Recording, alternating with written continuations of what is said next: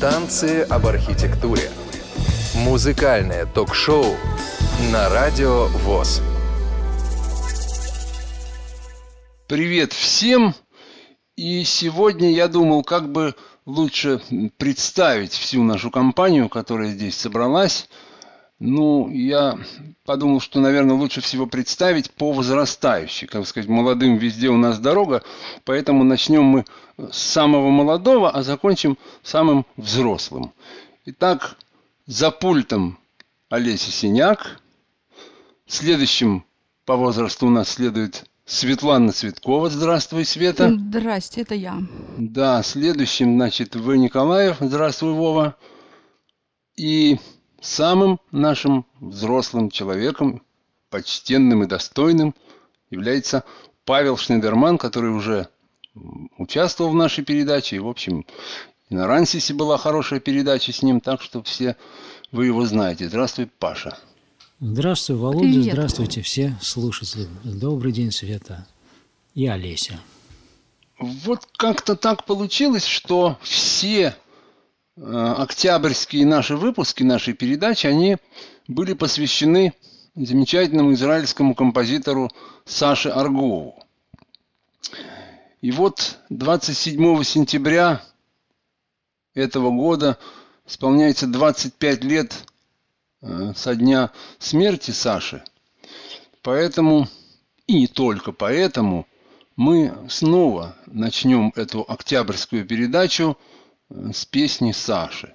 Между прочим, этой песней мы э, заканчивали последнюю передачу из трилогии, посвященной Саше. И это вообще-то самая последняя его песня. А потом мы продолжим.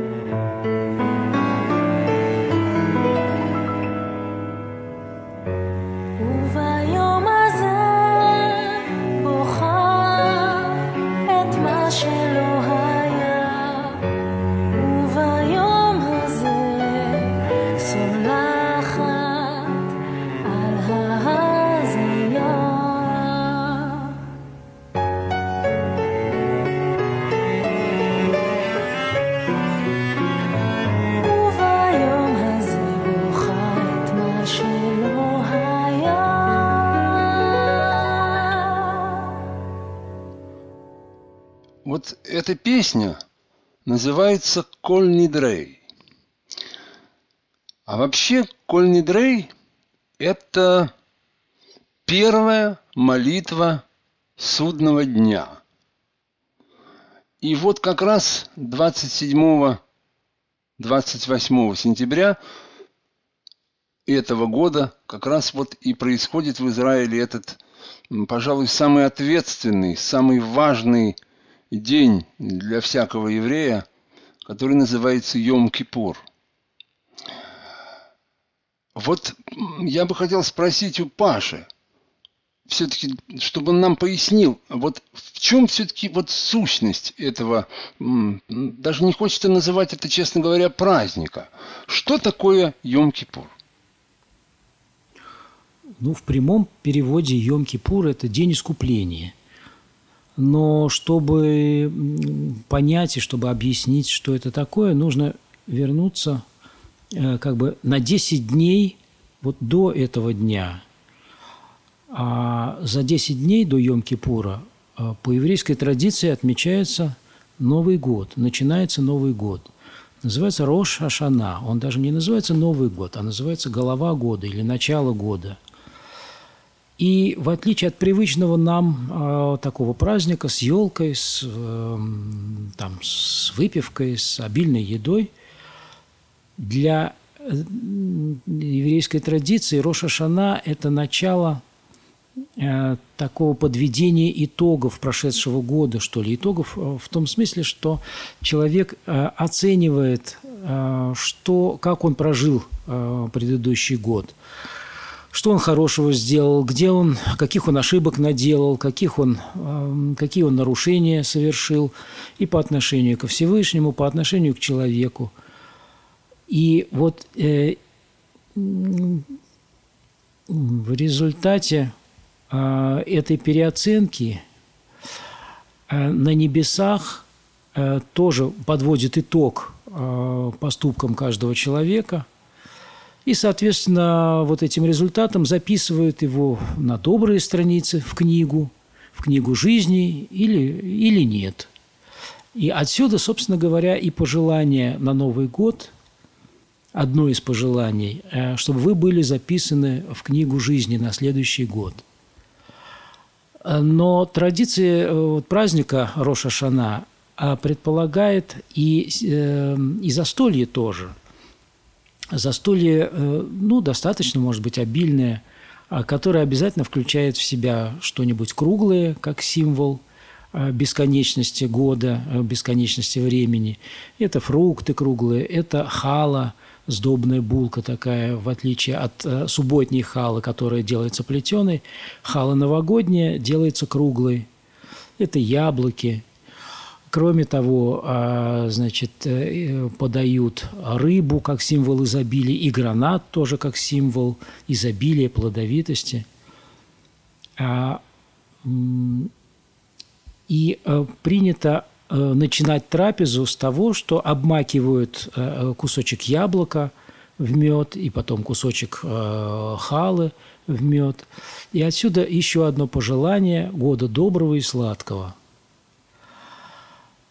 и вот начиная с этого дня э, идет, э, идут вот эти 10 дней раскаяния, так называемые, когда человек э, начинает оценивать свои поступки, начинает просить прощения у людей, которых он, может быть, обидел, может быть, с выгодой для себя, а может быть, неосознанно. И как раз вот завершающим днем – этого процесса покаяния, переоценки является э, вот этот самый э, Йом-Кипур, так называемый, судный день, когда подводится вот окончательный итог всем этим расчетам, всем этим подсчетам. И а, одно из пожеланий этого дня, э, Йом-Кипур, а, является э, пожелание быть записано, окончательной записи в, э, в книгу э, на добрый год. А, Хатиматова? Гмар Хатиматова, то есть окончательные записи. Вот, чтобы, были, чтобы вы были записаны в книгу и чтобы эта запись была скреплена печатью. А в отличие от новогодних эм, традиций. В Йом-Кипур как раз наоборот принято поститься. Причем пост э, очень строгий, э, сухой, на 25 часов. Ни еды не предполагается, ни питья никакого. Кроме случаев, когда э, этот пост может повредить здоровью. Вообще вот в еврейской традиции принято принят приоритет жизни человека над соблюдением – традиций и законов. То есть если соблюдение какой-то традиции может принести ущерб здоровью или жизни человека, то человек освобождается от обязанности соблюдать этот, это, это, этот закон.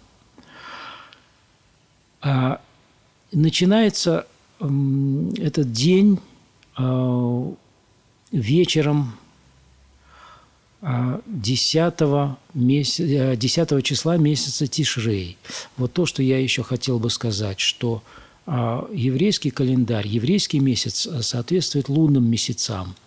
И поэтому вот первый э, месяц года, а, он, начало вот этого месяца, первого месяца года, приходится всегда на середину сентября, ну, плюс-минус вот, вот тот то новолуние, которое ближе к э, середине сентября. Оно может приходиться и на начало сентября, и на конец сентября.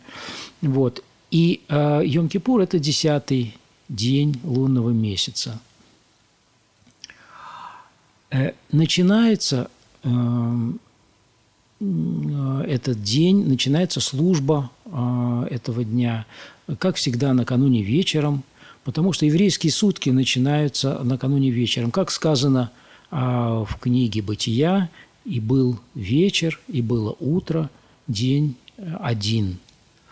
А, исходя вот из этого текста, а, сутки еврейские начинаются накануне вечера. Поэтому вот в этом году Йом-Кипур начинается 27 сентября и весь день 28 до захода солнца – соблюдается пост, и весь этот день проходит в молитвах для тех евреев, кто соблюдает э, этот день.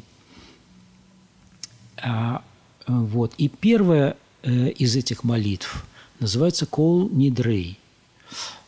Э, переводится это «все обеты». Это первые два слова молитвы. Здесь мы просим о том, чтобы Всевышний простил нам все э, те а, обещания, клятвы, которые мы брали на себя, но не смогли их исполнить.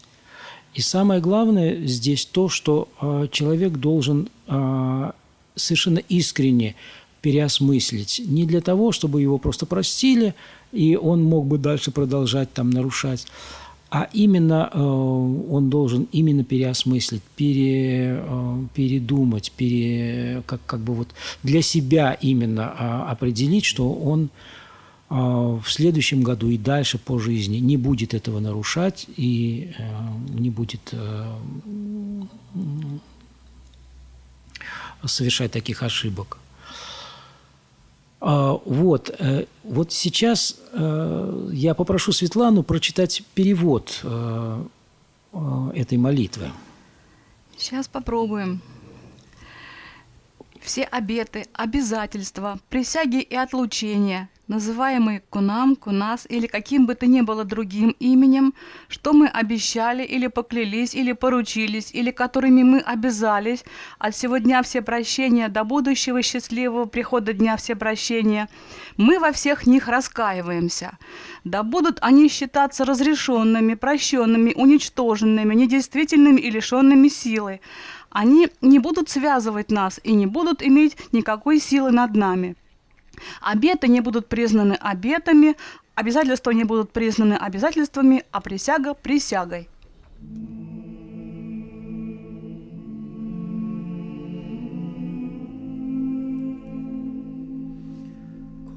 Col nidre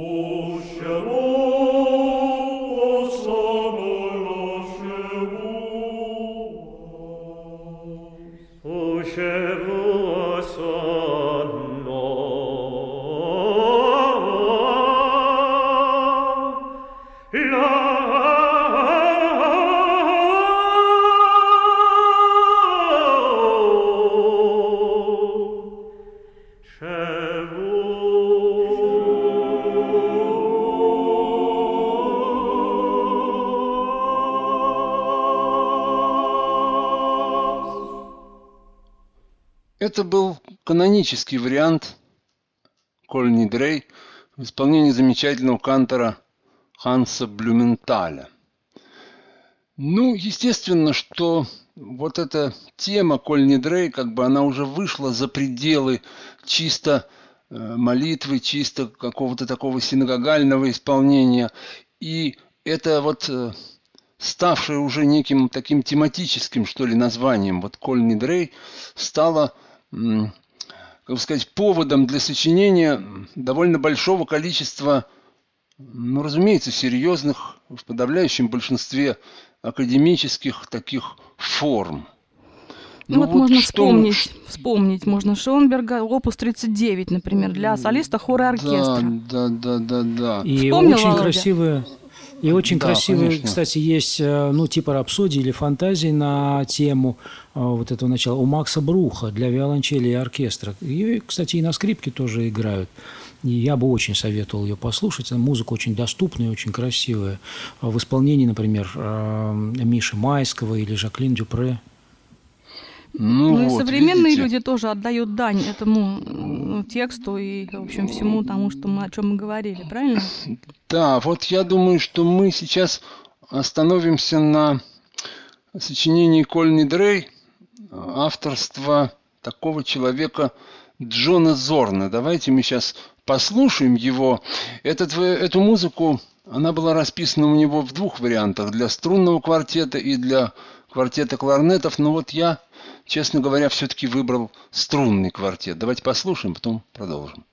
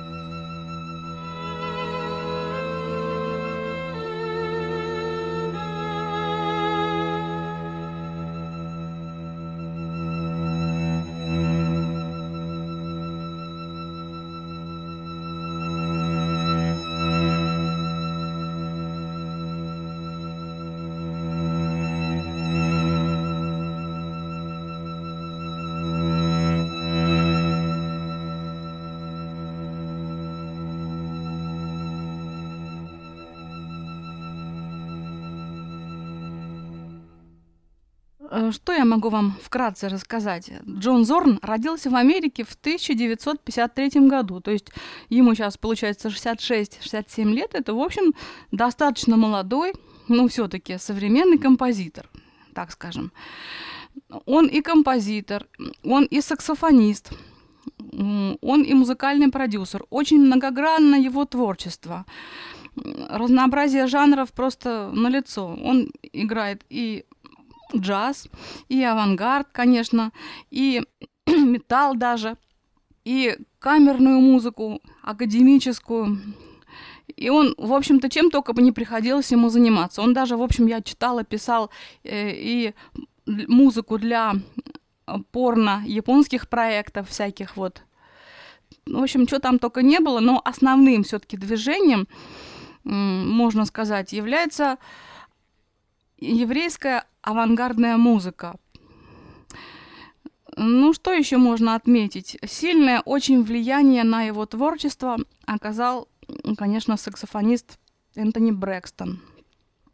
Но об этом чуть позже мы скажем. Наиболее, да, скажем обязательно. А наиболее популярным проектом вот как раз еврейской авангардной музыки и воплощения в творчестве, в общем, еврейской традиции клейзмерской, это проект, называющийся, называемый Масада. Началось это все в 93 году, и потом повлекло за собой различные модификации. Там было и Масада Электрик, и различные в общем-то, составы различные привлекались, и даже люди к этому проекту. Это новое осмысление, по сути, этнической еврейской музыки. И было две а, наверное, даже и три, да, Володя, книги вот этой вот Масады, куда, Теперь в общем-то, вошли как клезмерские мелодии, так я и думаю мелодии, сочиненные все-таки в этом ключе самим композитором. Я, наверное, не ошибусь, если так скажу. А уж что такое Масада, ну, не знаю даже. Может быть, кто-то нам более подробно расскажет об этом. Я хочу здесь немножко вставить маленькую вставочку. Значит, вообще идея Джона Зорна первая его идея вот с этой самой Масада, вообще Масада, вот как музыкальный коллектив, это квартет э, по образу и подобию ну, великого гениального квартета Орната Колмана конца 50-х, начала 60-х. Это вот труба, саксофон, контрабас и ударный. И вот это вот э, в первых десяти альбомах этой Масады, которые назывались еврейскими буквами, от Алиф, Бет, Гимель, Далит и до Юда, в общем, до буквы Юд, эти альбомы, они были немножко смешаны. Здесь были и оригинальные какие-то клезмерские такие мелодии, и его собственные сочинения, но поскольку там был очень большой элемент импровизации и большое количество всякого разного авангардного такого вкрапления, то здесь трудно уже даже иногда отличить где это что-то каноническое, а где это, собственно, его работа. Потом вторая, собственно, книга, но она уже не называется «Масада», она называется э, Book of Angels, книга ангелов. Он просто взял всех ветхозаветных ангелов и написал как бы вот пьесу под э, именем каждого из них. 32 диска было выполнено, и Джон Зорн эти работы уже играл не сам, а поручал различным своим друзьям. Поскольку он был создателем фирмы «Цадик», которая вот как раз занималась вот этой самой новой еврейской музыкой, да, собственно, и занимается, и продолжает заниматься.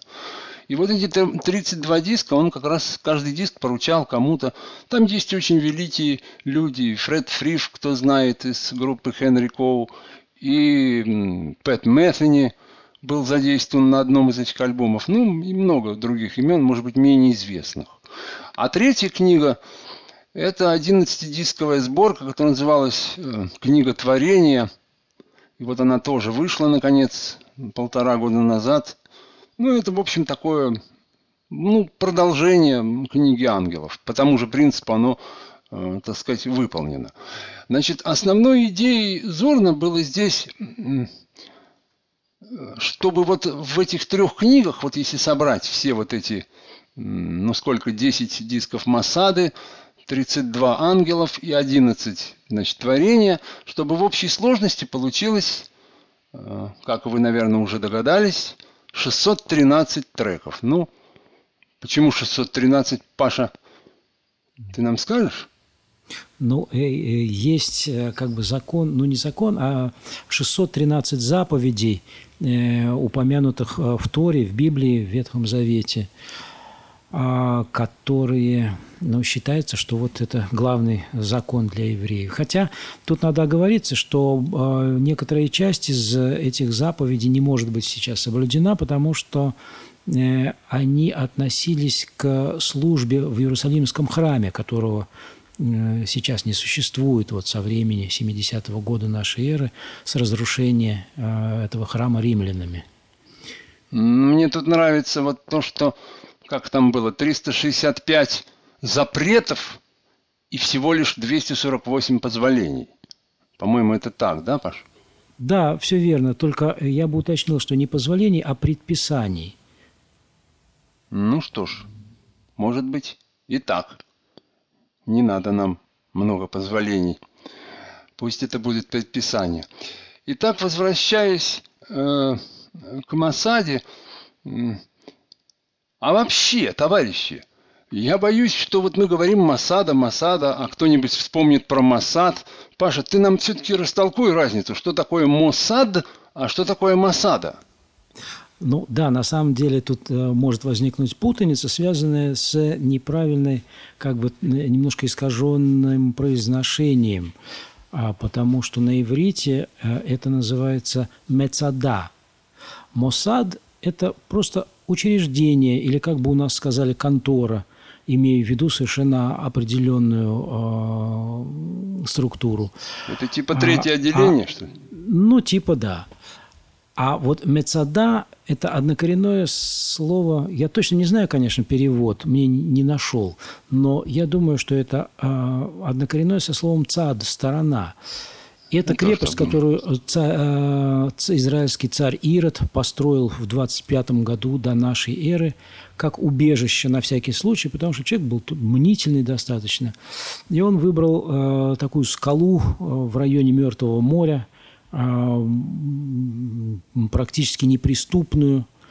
Вот, сделал крепость, сделал там, построил такие э, помещения для того, чтобы можно было накопить большие запасы и э, воды, и пищи, и, в общем, такую систему жизнеобеспечения сделал. Но главным образом э, Мецада э, сейчас известна тем, что это такой символ героизма, потому что когда римляне в 70-м году нашей уже эры захватили Израиль, разрушили храм в Иерусалиме и э, завоевывали все пространство страны, то э, определенная часть, где-то порядка тысячи человек, э, укрылись э, в этой самой Мецаде и оборону держали не три дня и не три месяца, а три года – и легенда гласит, а, собственно говоря, это не легенда, а так написано у Иосифа Флавия, что а, вот эти тысячи человек, они предпочли, в конце концов, когда уже осаду они не могли держать, э, стены были разрушены, вот укрепления, и они предпочли погибнуть сами, в общем, покончили жизнь самоубийством, э, предпочли этот вариант э, варианту жизни в плену, и издевательством со стороны римлян. Вот э, таким образом, это вот такая достопримечательность. Сейчас это туристский объект, и, в общем, э, всегда эту легенду рассказывают и ставят в пример э, вот эту историю как э, символ свободолюбия э, еврейского народа. Понятно. Поэтому правильно Мецада все-таки, да, но устоялось вот это произношение Масада. Ну что ж, Послушаем замечательный квартет Джона Зорна «Масада».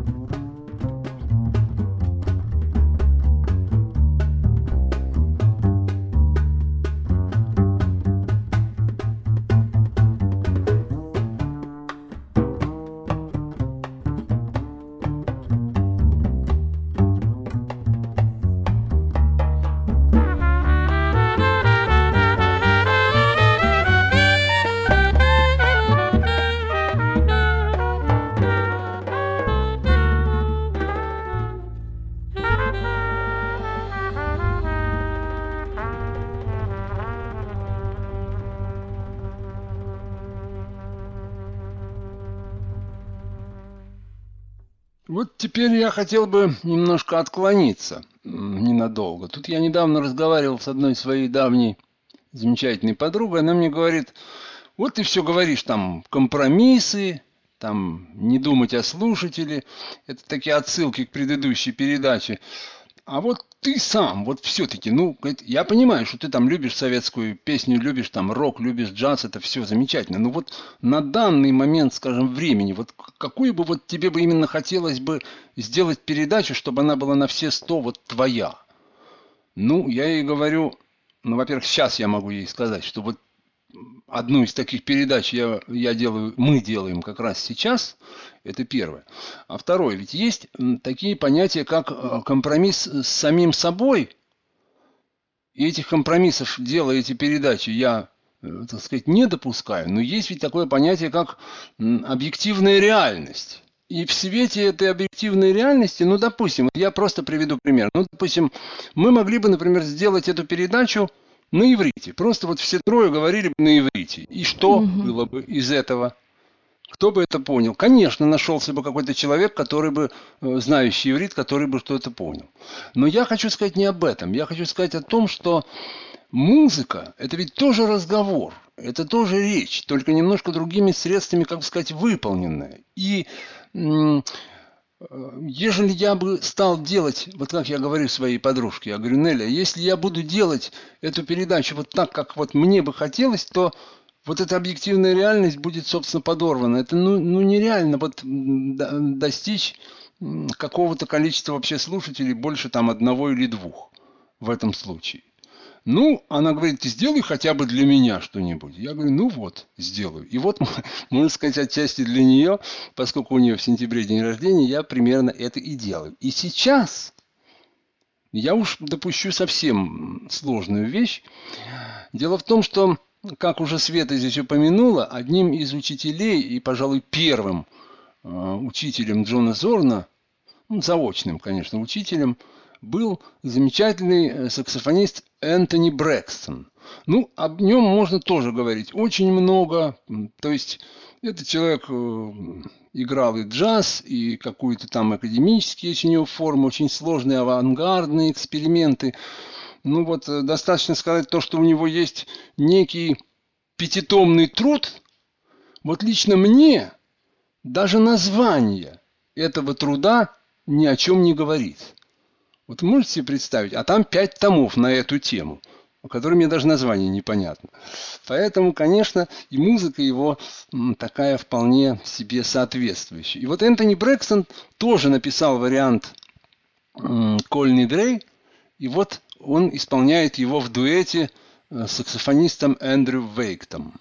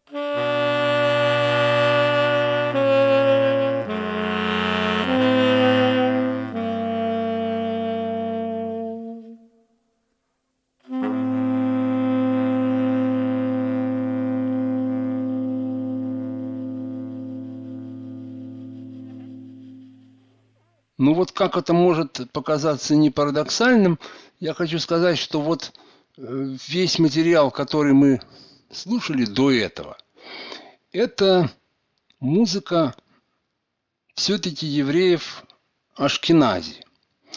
Вообще надо объяснить, что еврейство э, современное делится, как бы сказать, на две основных ветви. Это евреи Ашкенази и евреи Сефарды. Ну, для того, чтобы простенько это объяснить, чем это отличается.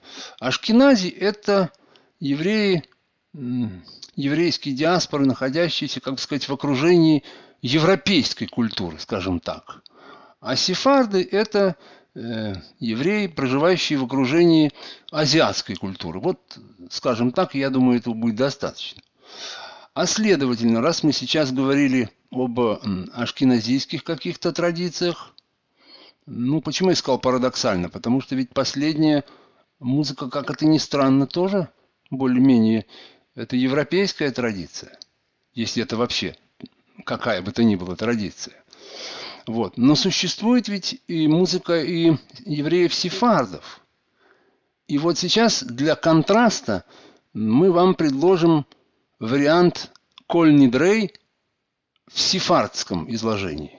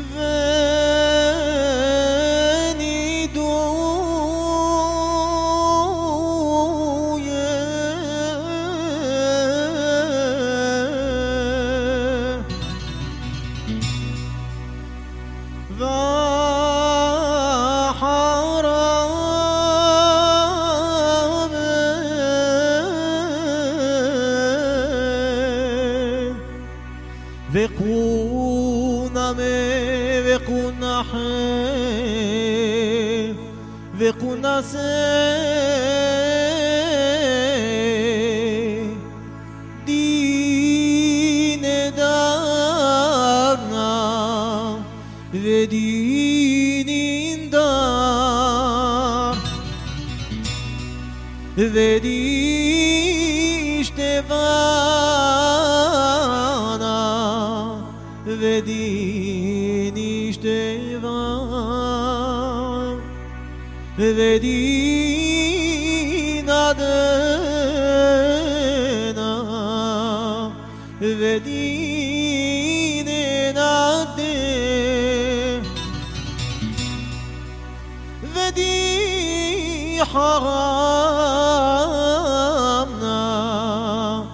الفدين حارين فدي آثارنا على فشتانا فدين إسان מיום הכיפורים שעבר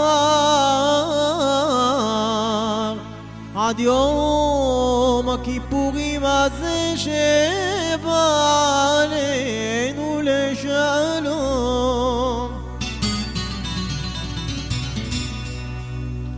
ומיום הכיפורים הזה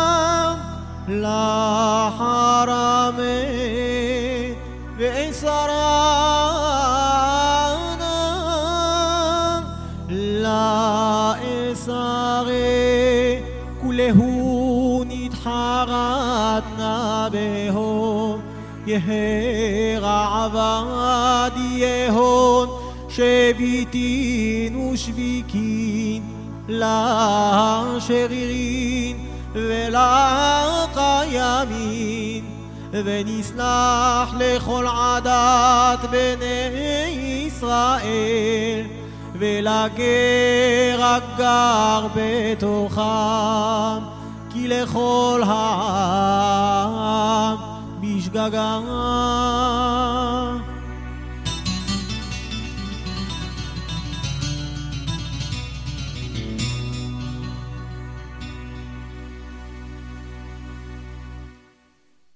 Да, красиво, конечно, ничего не скажешь, но как бы совсем да. будто бы другая, э, другое, про, другое прочтение или другое вот исполнение, ну совсем другое, нежели чем то, что мы уже слышали. а Ну, мы как раз в Израиле хотите? с тобой, помнишь, попали на Йом-Кипур, Володь? Ну Да, по-моему, в каком-то, в пятом году, в 2005. Да, и, и, конечно, довольно интересно было все это э, наблюдать. Ну, мне так показалось, что вот по сравнению с тем, что рассказывает Паша, это все, конечно, несколько м, снижено, так сказать, вот в быту. Ну, мы видели разное, мы видели и выходы в белых одеждах, но мы видели и то, как по магазинам люди там бегают, скупая перед постом еду. В общем, довольно любопытно. Жи- Жизнь, конечно, меняется в это время в Израиле у многих. И вот посты вот эти вот, во всяком случае, там, где мы жили, там соблюдался сухой пост. Мы, конечно, этому не, не следовали, но наблюдали это все с интересом. Ну, мне-то, честно говоря, запомнились вот, пожалуй, пара моментов. Вот первый момент это э, где-то в три часа дня, вот первого еще даже, ведь, понятное дело, что три часа это еще нет захода солнца. И вот в три часа дня вырубается телевизор, там появляется заставка э, конкретно, и она до 8 часов следующего дня там висит, то есть ни один из каналов телевидения не работает. Это было вот мое первое впечатление. А второе мое впечатление то, что, ну вот говорят, в субботу в Израиле, по субботам все замирает. Вот э, то, что происходит в обычную субботу, это совершенно несравнимо с тем, что происходит в Йом-Кипур.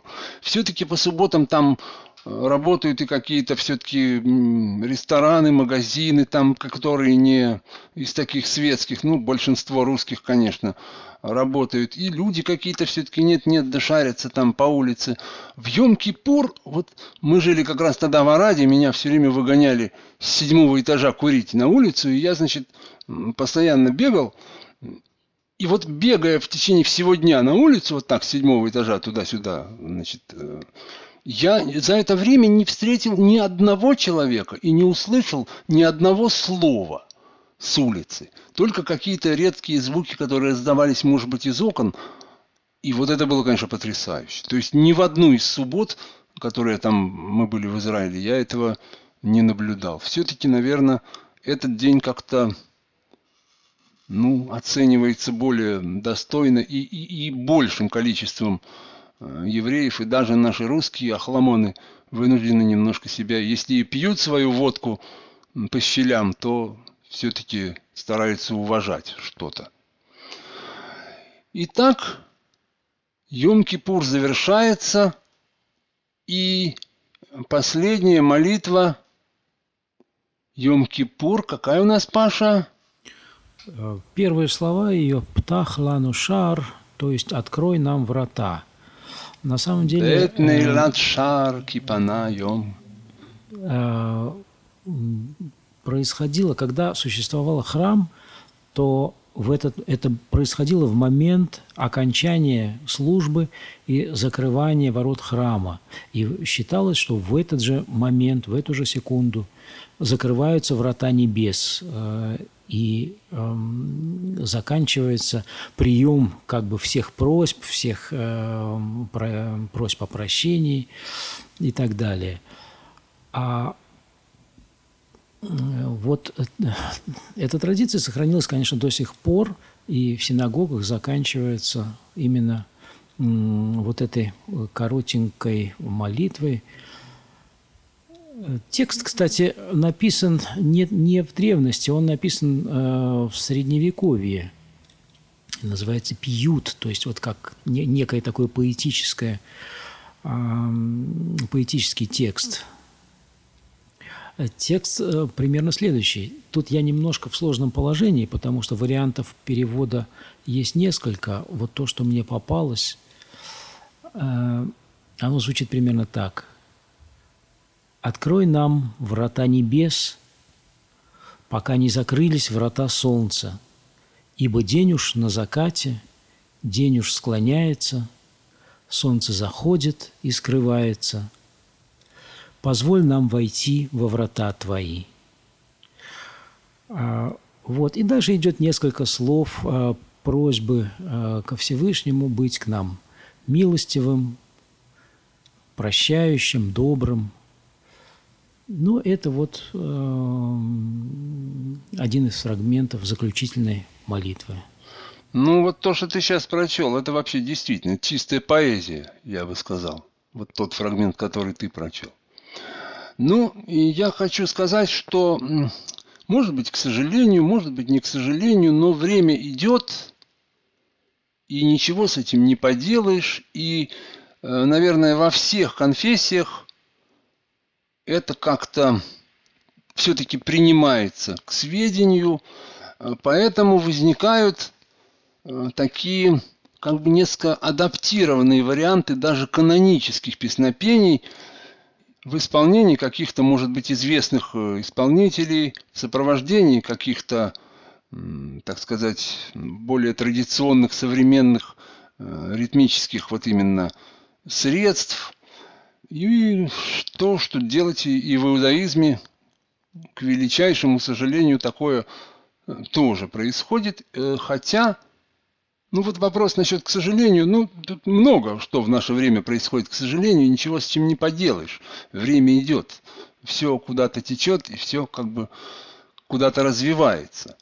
Ну вот поэтому я к чему все говорю. Я предлагаю, мы предлагаем вам послушать Петах Ланушар – в исполнении ну, замечательного и известнейшего израильского эстрадного певца Ягорама Гаона, который вот записал целый альбом таких канонических песнопений э, на каноническую нотную строку и на канонический, так сказать, текст, ну вот такой вот современной трактовки. Ну, рок не рок, но что-то такое.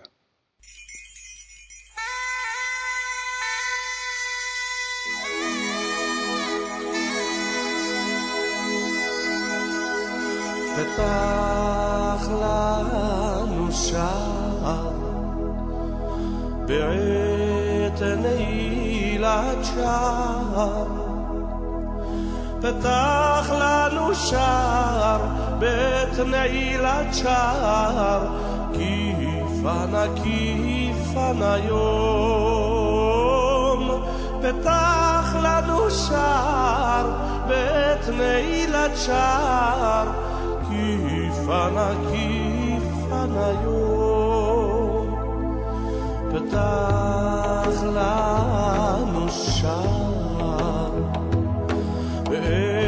έτενεήλατσα